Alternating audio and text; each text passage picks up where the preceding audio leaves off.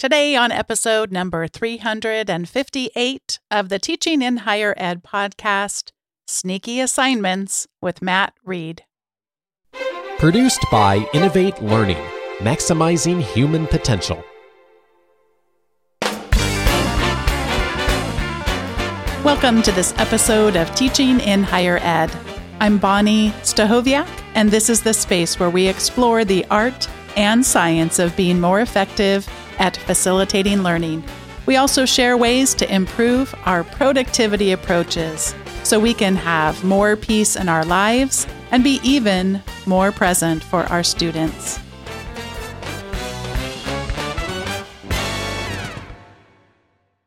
You may well have already read columns by today's guest, and you might know him by his pen name, Dean Dad. Matt Reed has been the Vice President for Academic Affairs at Brookdale Community College in New Jersey since 2015. Prior to that, he's held administrative positions at Holyoke Community College and the County College of Morris, as well as DeVry University. He's also the author of Confessions of a Community College Dean, which can be found at InsideHigherEd.com.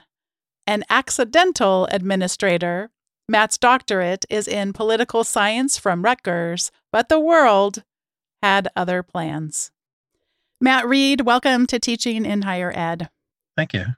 Could you tell us how you first got into working in a higher education context? Yeah, I was sort of a, I'd always intended to be a professor my, my goal, I wanted to teach poli sci.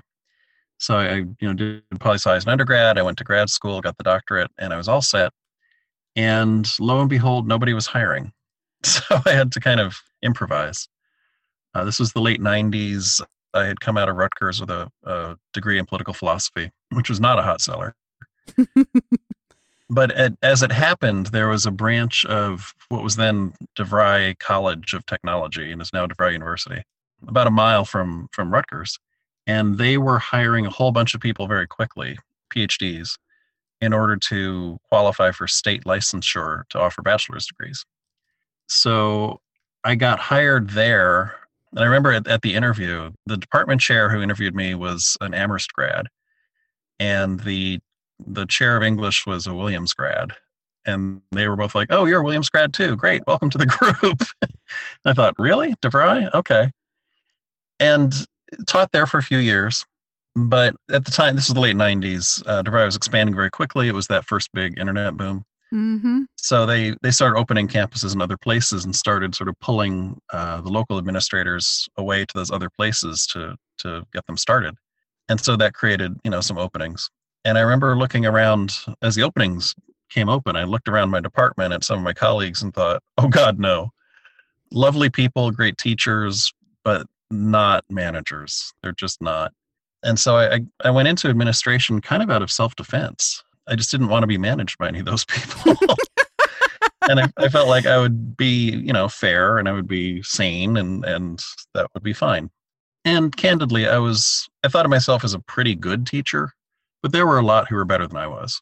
And so I, I felt like I was definitely replaceable in the classroom in that sense so moved into administration and did that for a couple of years at DeVry.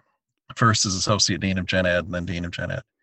But as I moved up the the hierarchy and got a little bit closer to where the decisions were made, I saw that the profit motive consistently defeated every other consideration.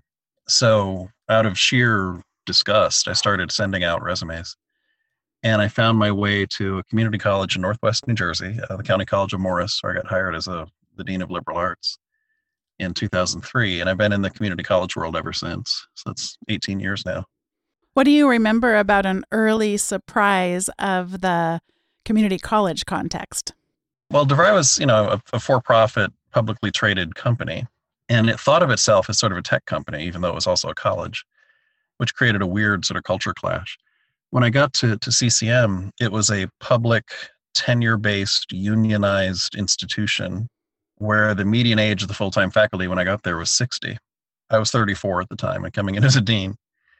And it was, there was a real culture shock. The speed of everything seemed to have slowed way down. I felt like I'd gone back in time. In some ways, it was a lot better because, you know, you didn't have the the profit motive sort of undermining all the academic concerns, and I liked that part of it, and it was certainly more affordable for students. I like that too, but just the the pace really surprised me. It was so much slower, and nobody else there seemed to think that was weird. Mm. I just a little like one story. I remember I had a, a question for the the finance VP one day, and I caught him in the hallway, and I said, you know, can I can I grab you for a few minutes? And he said, yeah, I'm free a week from Thursday. And I, I, thought by a few minutes, I thought like maybe now or maybe after lunch. mm-hmm. And he was like, yeah, we, we can make some time a week from Thursday. But all right. I just I was really surprised by that.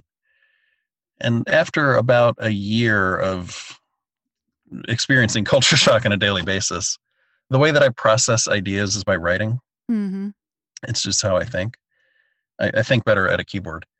So I started writing uh, about what I was seeing, and this was when blogs had first become kind of a thing. And so I started posting them online as these sort of virtual messages in bottles um, under a pseudonym as Dean Dad. And it, it sort of caught on over after after a little while. That was 2004 when I started doing that, and then in 2005, started doing it five days a week. And then in 2007, Inside Higher Ed came along and said, "We like what you're doing. Can we run it?" To which I said, um, "Yeah." so that kind of took off, and I became this sort of running commentator. Mm. Well, um, I've not that anyone asked, but yeah. it just it felt like nobody else was doing it, and it, it was at the time it felt risky that's why I used the pseudonym in the beginning. At this point, I think it's it's really not. But at the time, you know, blogging was still considered sort of déclassé, vaguely disreputable, and you know, higher ed's a very reputational business. So you know, I, I used the, the the pseudonym Dean Dad because those were the two roles that I spent most of my waking waking hours doing. At the time, I had two small children, and it, it it was kind of my tip of the cap to a lot of the the feminist theory that I'd read in the '90s, where it was you know Professor Mom or or whatever, sort of working women writing about the struggles of professional careers and motherhood.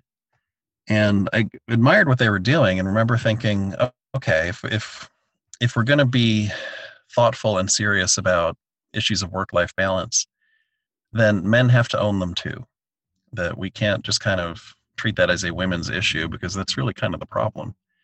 So I would write about being a dad and and having a night where okay, one night you have to go to the college musical, and the next night there's an award ceremony, and then the next night there's some kind of emergency, and meanwhile the kids are frantic, and and that seemed to strike a chord with people. So uh, the boy and the girl, as I call them on the blog, have been characters since the very beginning. I want to ask you two change questions. They're both COVID related. You mentioned the girl. And yeah. you recently wrote about it's prom season now in the US. My kids are younger than your kids, and so this is not something I've contemplated. How are proms likely to look different during COVID than they have in our past? I think the short answer is I can tell you in three weeks. yeah, because you're not on the planning committee. Um, yeah, it's the 22nd, I think. Yeah. Uh, the the piece that I know about it, there's no dance floor. Hmm. Which to me kind of raises the question well, then what is it? they, they have big round tables that I guess you can seat 12 students at a table. The students who can attend can only be students from the school district. So if your boyfriend, girlfriend is from another district, too bad. They all have to wear masks. It, it's just, but at the same time, the girls in, in her class have this sort of uh, social network thing going where when, when a girl gets a dress, she'll post pictures of herself in the dress and they'll all post comments oh that's beautiful. That looks great on you and so forth. And they're, still excited about it. So you know my prom was in the 80s i it was a very different world. Looking at this one now it's like i don't quite recognize it as a prom but she does mm. and hmm. that's what matters mm. so she's excited she got her dress we'll see how it goes but i i can't quite picture a prom without a dance floor my second change question has to do with you talking about the speed with which things yeah. happened when you first entered the community college district. How has speed changed or not under COVID? Things have sped up over the years, particularly since uh, 2008 when the, the Great Recession hit and the sort of the money went away. COVID changed the whole experience of time and space. Uh, we're off campus most of the time. Most of our meetings now are on Zoom. And that, in a way, has been surprisingly positive. And let me clarify when I say positive, I don't mean worth it. it's mm-hmm. absolutely not worth it. Mm-hmm. But some meetings, especially large meetings like college senate meetings, college forum, work pretty well on Zoom because you can have the chat function going sort of parallel to whatever's going on on the screen. And only one person can speak at a time. And sometimes in large gatherings, that's an issue. Um, you also don't have, you know, there, there's no back of the room where you can't hear very well. That just doesn't exist. And it's easier to share screens, which is actually a very big deal for academic meetings. You know, if you're proposing a change in language to a college regulation or something, you can actually share your screen and everybody in the meeting can read it. That's not true in a physical meeting when they put it on a projector, no matter how hard they try. So that part has changed quite a bit.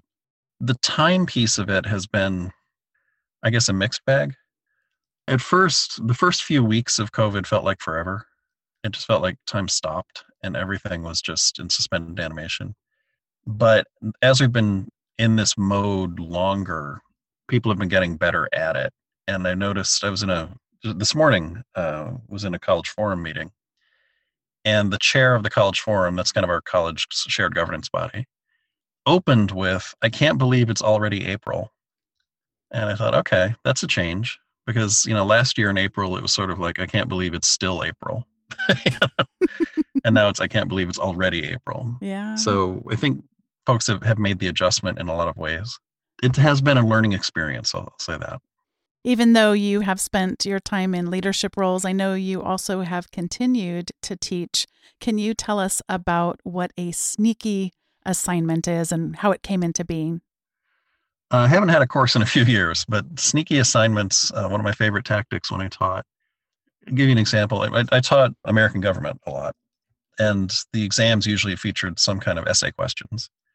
I didn't want to ambush the students with questions. That didn't seem like a valid technique. So I, I used the technique that I had learned in grad school where I'd, I'd give them a list the week before the test. I give them a list of maybe five questions. And I tell them, okay, three of these are going to be on the test, and you have to write on any two of them. So they do the math and figure out, okay, that means I can skip one. And then I would tell them, you can bring in one index card no larger than, I think it was five by seven or four by six. And anything you can handwrite on that index card, you can use as a cheat sheet. And they would look at me like, what? and say, no, anything you can physically handwrite on, on that one index card, you can use front and back, that's fine. Uh, anything you can write on that, you can use. And they sort of, you know, looked at each other and cackled, and they were like, I can't believe this guy is so easy. And then they'd come in the following week with their index cards and they, they do the test. And I remember as I returned the test the following week, uh, one year, a student said, Hey, you tricked me. You tricked me into studying. and I was like, Yep, you got me. that was the entire point that in in preparing the index card, they were so focused on making it as effective and as useful as they could that they sort of accidentally studied. And so when they thought they were doing this sort of brilliant criminal maneuver, they were actually doing exactly what I wanted them to do. I, call that a sneaky assignment. They, they didn't realize they were doing an assignment. They thought they were getting away with something, but they were actually doing an assignment. It works really well when you can build it right, when, when you can construct it right. And it, it they got a big kick out of it when they were when they figured out what it was. And some of them even, you know, had this sort of grudging respect for it. Kind of a tip of the cap, like, okay, you got me. That was a good one. Uh, sort of the way you'd respond to a really good pun. I'm a, I'm a fan of that technique uh, when when you can do it. Yeah, we've had so many good conversations on the podcast before about this tension, and I think it's an important tension between wanting to recognize the world that we live in today and the context and context in which we find ourselves as in how easy it is to look things up and yet the importance of having things memorized such that they become more useful to you. And I think mm-hmm. such important discussions that we have. But when it comes to the, I think back to exams I gave early, early on in my teaching, and I can tell you that going the all the way in the direction of having completely open book, open note tests actually in my case statistically wound up harming the students because mm. I didn't I didn't help them study for the test. I helped them get an artificial sense of preparedness. I didn't do it intentionally. I would never do something like right, that intentionally, right. but I just looked at the scores on the test and they went down because I think there was just that over reliance of thinking that that's going to help you, but by having it shrunk down like that, I have to think about what I'm going to put on the index card and prepare it. Yeah, I really do think that that's a nice approach to help people be able to study in that way. Yeah, it's kind of silly, but it worked. Mm-hmm. what can you tell us about student speakouts? We have uh, the student government at Brookdale does a speak out once a semester where they invite any student from campus who wants to ask a question of this the college's leadership in a public forum to show up. And in, in pre-COVID times, it was usually in, in sort of a, a large multi-purpose room. Now, of course, it's on Zoom. And the, the students submit questions, and the president is there, and all the vice presidents, and most of the deans, and some of the, the folks who run the facilities. And the students will ask, you know, whatever they want to. It, it's a little bit of a high wire act because, you know, when I'm answering a question, I'm very aware not only am I answering it to the students, but, you know, the president is there hearing my answer, the deans are there hearing my answer. So, you know, you can't really get too wild with it. But it, it's helpful because you notice over time, if you go to enough of them, we've I've, at Brookdale, I've been to eleven, I think, at this point, or twelve, I forget. Some of the same questions come up every time, mm. and so you start to realize, okay, th- this is a persistent concern. This is not one person had one issue once. This is something that comes up repeatedly. For example, every every single time someone will ask, how come some professors don't have office hours? And the answer is because they're adjuncts.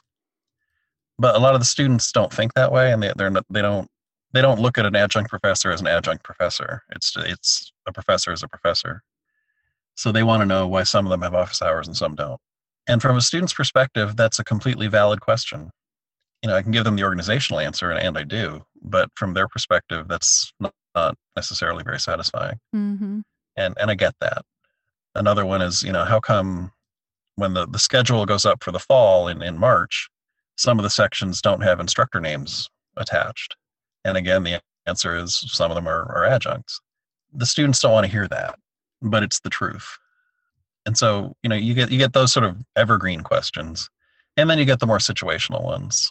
At the last one for example there were a lot of questions about student clubs and athletics in the fall. You know what's the plan for athletics in the fall which I thought was a totally fair question, and it made sense in this context. It, it's not one we got in pre-COVID times. Yeah, there's a lot of questions about plans coming from all sorts of contexts these days.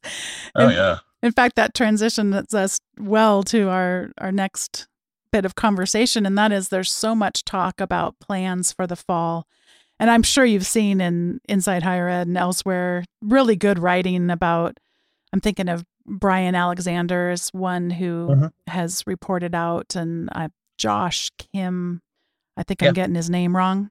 Maybe I'm not getting his name wrong, but anyway, about different phases of COVID and all this, trying trying to take the complexity with which is navigating this pandemic and then now we're going to do it again for the fall of 2021 and i think right. i think what might be helpful for us to round out this part of our conversation is to talk a little bit about flexibility, adaptability, any advice that you have for people thinking about teaching in the fall, how we can think about our course design to not have unrealistic expectations for ourselves, but be able to meet that moment with students when it's hard to plan for. Something the Brookdale faculty have done that that I would love to take credit for, but they did it. Mm-hmm. I really mm-hmm. can't take credit for it they started their own they call it a faculty share and it's a site on um, canvas which is our lms where faculty actually share tips for remote teaching that they've picked up they share them with each other so it's a kind of asynchronous in-house professional development and i love that idea i just think that's great because they're all dealing with the same students they're all dealing with the same lms and the same bureaucracy and all of that it's very situated knowledge things that work for Brookdale students may sometimes be different from things that work for Rutgers students. So the fact that it's in house, I think, is is great, and the fact that it was actually invented by faculty. They saw a need, they stepped up and addressed it, and all I did was sort of cheer from the sidelines. Uh, I think that's great.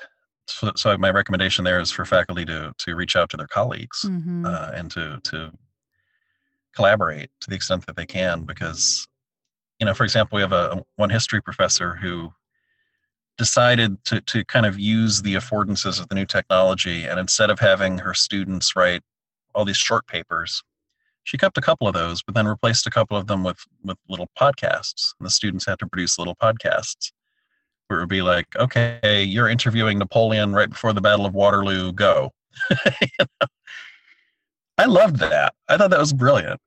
There are these wonderful affordances that technology gives, and I understand the impulse psychologically when we're all back in the fall to say, well, thank goodness that's over and to try to go back to sort of normal. But I think that would be a waste. Uh, we've learned things in the last year, year plus. Certain tasks lend themselves really well to, to being done over Zoom and some don't. It would be a shame, I think, to forget everything that we've learned in the last year. So, assuming that you know you can come back in person, assuming that the, the vaccinations are as widespread and as effective as we hope they are by the fall, what would you keep online? You know, what assuming Zoom still exists, or I assume it will, what would you carry forward? If you could mix and match your formats, what would you carry forward from Zoom? For example, um, a lot of faculty have said they get more students in their Zoom office hours than they ever got in their in person office hours, which kind of makes sense because the Zoom office hours, you don't have to drive to get there and you can have your Zoom office hours at like on a Tuesday night at seven, which is really hard to do with a regular office hour. And so a lot of the faculty have, have, have said, you know, we would like to, con- even when we come back, we would like to continue to have a lot of the office hours remotely because we get more interaction. We're not just sitting there. And I got to admit, they make a hell of a point. I mean, the whole point of office hours is faculty student interaction. It's not filling an office. So if you know zoom enables that in a way that a physical office doesn't cool mm-hmm. so to, to look for those silver linings things we can carry forward and to suggest them to to administrators because we're making this up as we go along too i mean there was no playbook for this and so if you have administrators who are willing to listen to, to suggest these things you know the, the we have a professional development requirement for faculty they have to do a certain number of days per year by contract the folks who came up with the faculty share petitioned me, can we count this? Yeah, absolutely. It's a great idea. Do it. To not be shy about suggesting those things because it, all of the, the rule books prior to 2020 had to be amended uh, on the fly. And so it's entirely possible that your brilliant idea is something that your dean or your president or your provost literally has never thought of. That's completely possible. So don't be shy about bringing it up. worst they can do is say no. I've been really intrigued by all the conversations around preferences versus realities when it comes to these things.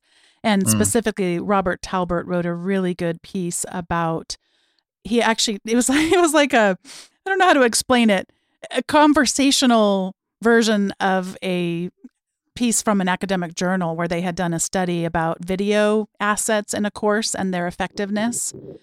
And they looked at before and after to what degree did students rank them in terms of valuable. And it wasn't just video assets, this is what's standing out to me, but everything from off things like office hours and all these different assets in a course that might help you be able to deepen your learning. And what what really struck me about his piece is looking at the before, what I thought was going to be valuable to me as a student, and then the after, what actually was. So I think you're absolutely right that the conversations we could be having now and the ways in which we could capture might better reflect reality than just some hypothetical, because I think we can't really identify those affordances very well until we're actually in it and experiencing it and learning as we go. Absolutely. Yeah. Before we get to the recommendations segment, I wanted to share with you about today's sponsor, and it's a special kind of sponsor. No money is exchanging hands, just conference registrations and other ways of sharing about each other's work.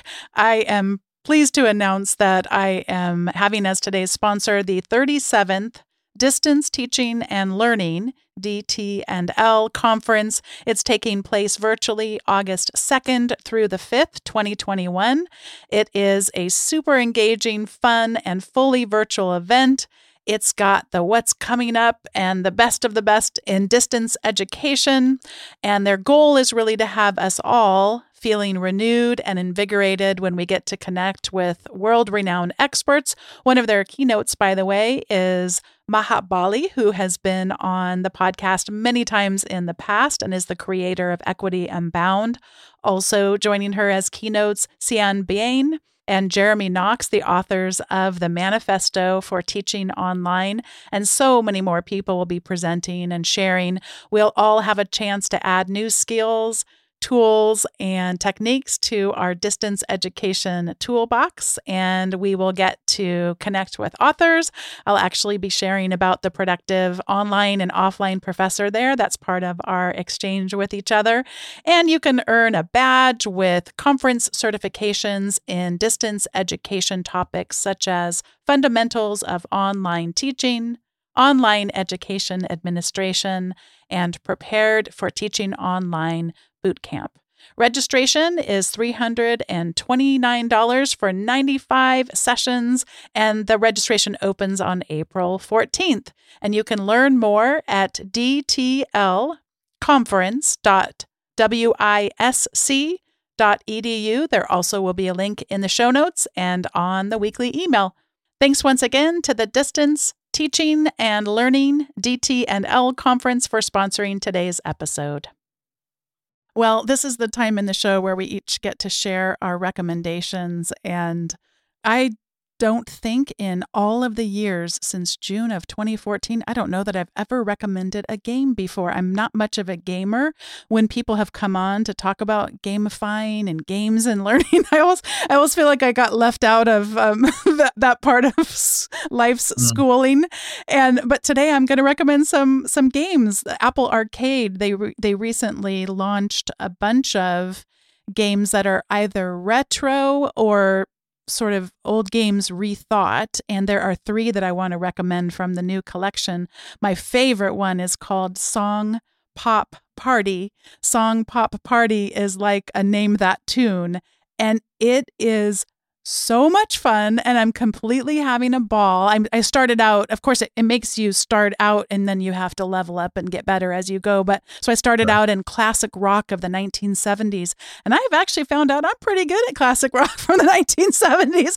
I think I have an advantage, or my husband is six years younger than me. So if I were ever to play this game with him, I think I might take him down on that particular um, decade. But uh, he might he might catch up later on. Who knows? But anyway, it's really fun. Um, a delight. You can pick your character character. And as you get level up you can pick different genres and different decades of music. It's it's so much fun. And you can play just against the computer which i've been doing but you also can play on a network with other people who are on devices and you also can play against um, strangers on the internet. So it's really fun. And then the last two i wanted to recommend also new on apple arcade is one called spell tower before. And it reminds me a little bit of games where you're trying to maybe like bejeweled where you're matching the token or the tiles together and then they fall down the bricks on top of it fall down and your goal is to get all of the bricks to fall down? I've never actually successfully built words all the way down to the bottom level but each time you build a word and you trace it with your finger you can go diagonal or backwards or up up and down. And when you create a word, the rows of letters that are above it all fall down. And the goal is to get the whole thing to be empty or get the highest score. And then the last one is a game many of you might have played way back when, or maybe you're still playing it and it's new just to me, but it's called Mahjong. And it is with those tiles where you match the tiles and sometimes they're layered on top of each other and the goal is to match all of the tiles that are laid out. And when you do that you earn a series of points as you go. So they're really fun. Again not much of a gamer myself. These were fun for me with spell tower and mahjong to revisit them and then for song pop party of course a classic idea of naming a tune and but it's it's got a really fun twist on it. So those are my recommendations for the day and now matt i get to pass it over to you for yours Wow. Okay. Not a gamer. gotta admit. oh, me either. Uh, yeah, I, can think of two off the top of my head. One is the book Lower Ed by Tressie McMillan Cottom. Mm-hmm. It's about for profit higher education, and it's short and it's funny and it's brilliant and it's readable and it's it's just excellent. just uh, came out a few years ago, and she and I both worked in for profit higher ed and in traditional higher ed. So I can vouch that a lot of what she says is absolutely spot on true. And she's also laugh out loud funny, which is an uncommon trait in a writer on sociology of education. So definitely recommend that. And and this other one, I get a lot of flack for this, but it's the truth. There's a series on Netflix called BoJack Horseman. Love it. Hmm. It's a it's you have to get past the premise.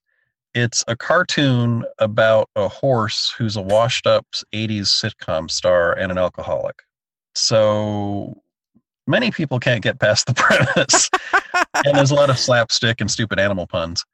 But underneath all of that, it's this unbelievably gripping character study of this horribly flawed creature who's who's trying to be better but just sort of can't. And it unfolds over several seasons. It's incredibly compelling. Um, but it, it's it's a sort of dark night of the soul mixed with like animal slapstick. And and the it somehow it works. It, it's a little raw. I, I wouldn't recommend it for kids, but it, it's incredibly compelling and, and well done and unexpected. It sort of sneaks up on you. Mm. Uh, whenever I recommend that to people, they give me a look like, seriously? But it's true. just, it's really, my brother is the only one I've been able to convince so far. But it, it's absolutely worth watching if you've got, uh, if you need to binge watch something. Definitely recommend it. You've given, I was funny. I was about to say, well, you've given us two great recommendations, but I don't actually know that. I'm going to assume when you talk about lower ed, I read Tressie's book called Thick and absolutely mm-hmm. loved it and have, of course, recommended it on the podcast before. I think I always stayed away from lower ed because I didn't realize that it was funny. I mean, I realize it's not a hoot holler. There's some very serious stuff in there, but I think I need to. I loved her. I mean, she's a brilliant writer, so I think I need to yeah, check that out. And I mean, it's it's not a comedy. Yeah. It's oh a, yeah. You know, sociological study. yeah. But her sense of humor comes through throughout, and there were several moments that I laughed out loud. Oh. Which is not typical for sociology of higher education. And it's brilliant, and it's short, and it's just it's really terrific anyway, I have a feeling about the second one that I'll end up hearing from someone, or you will, you know, from someone who's like, "Yeah, I've seen it and I love it too." But it's always one of the sounds like one of those things that's hard to explain to people if they if they've never seen it before. It really is, and and the first like episode or two is, is all the slapstick and none of the angst. So I can see where someone would try it for an episode and say, "This is stupid," and walk away. Yeah. All I can say is give it time. It'll get there and it's really remarkable. Towards the end, it's it's stunning, but it's it does take a little bit of patience. Well, Matt Reed, I am so glad that you answered my invitation to come on the podcast. I mentioned I've been reading your columns for quite some time and really appreciate the ways in which you're very transparent about some of the challenges of leading the context you do and also parenting. And I've really enjoyed it. And it's just fun to get an opportunity to talk to you today. Thank you so much for your time. Well, thank you. Thank you, Bonnie. That was fun. It was a pleasure to have an opportunity today to talk to Matt Reed and hear a little bit about sneaky assignments and other work that he has done as a leader in higher education. Thanks so much for joining me. If you are listening today and have yet to subscribe to my weekly Teaching in Higher Ed update, they just got redesigned in January. I'm getting lots of great feedback on the new format, so thanks to those of you who have written in and told me that. You can subscribe by heading over to teachinginhighered.com slash subscribe. I'd love to have you join us there. And thanks so much for listening to this episode, and we'll see you next time on Teaching in Higher Ed.